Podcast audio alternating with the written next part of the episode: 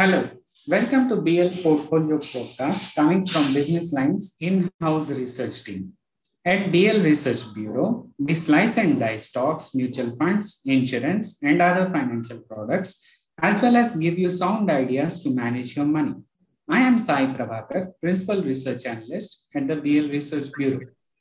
With the union budget unleashing a massive capital outlay of 7.5 lakh crore for FY23, a chunk of which will be spent on infrastructure, a lot of investor interest has been generated in infrastructure stocks. So, should investors take this opportunity to invest in infrastructure funds offered by many mutual fund AMCs?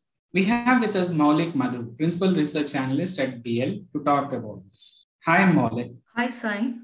So, Maulik, do you think, given the focus on infrastructure spending in the budget, investors should go for infrastructure funds? Sai, uh, so while this may seem like a good time uh, to invest in infrastructure funds, you should keep a few points in mind before you do that. Infrastructure funds, which are essentially thematic funds, are ideally suited only for those with a high risk appetite.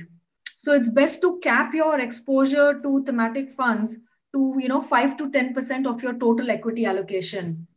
And uh, as you would know, many infrastructure stocks have already run up.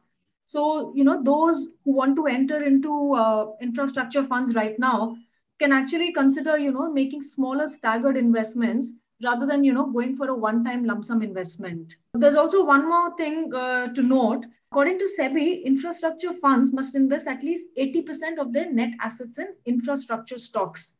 But there's no standard definition of what constitutes infrastructure and this is actually left to the judgment of each fund manager. So, for example, if we take uh, the Franklin Build India Fund, which is a top performer in the category, you'll see that uh, at least 25% uh, of the fund's holdings are in uh, banking stocks.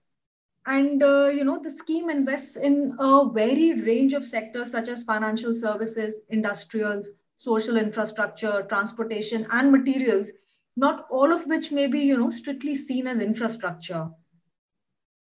Maulik, going back to your point on risk, why are infra funds meant only for investors with a high risk capital So, Sai, given their concentrated exposure, infrastructure funds can go through, you know, extended periods of underperformance, and they can even deliver negative returns over shorter periods of, say, a year or two. So when we look at the last 10 years data, you'll find that, uh, you know, infrastructure fund category, as a category, these funds have given, you know, negative one year returns at least 40% of the time. But when you look at the five year returns, they've been negative only 4% of the time. So, uh, you know, having a long term horizon and also knowing, you know, how to time your entry and exit into these funds is very important. Maulik, can you list a few performing funds in the category? Sai, so as mentioned earlier, the Franklin Build India Fund is the category top performer, though it's not, you know, strictly speaking an infrastructure fund.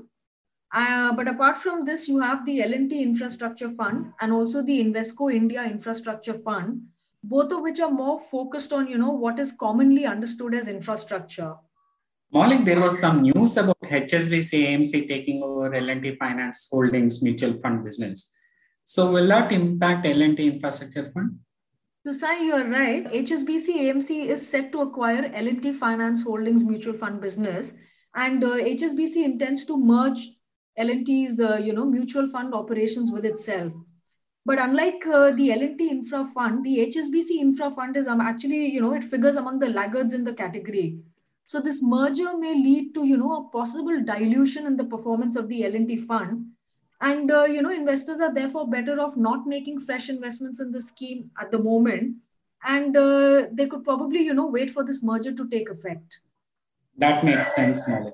thank you listeners. That's all from our side. Stay tuned in for more informative podcasts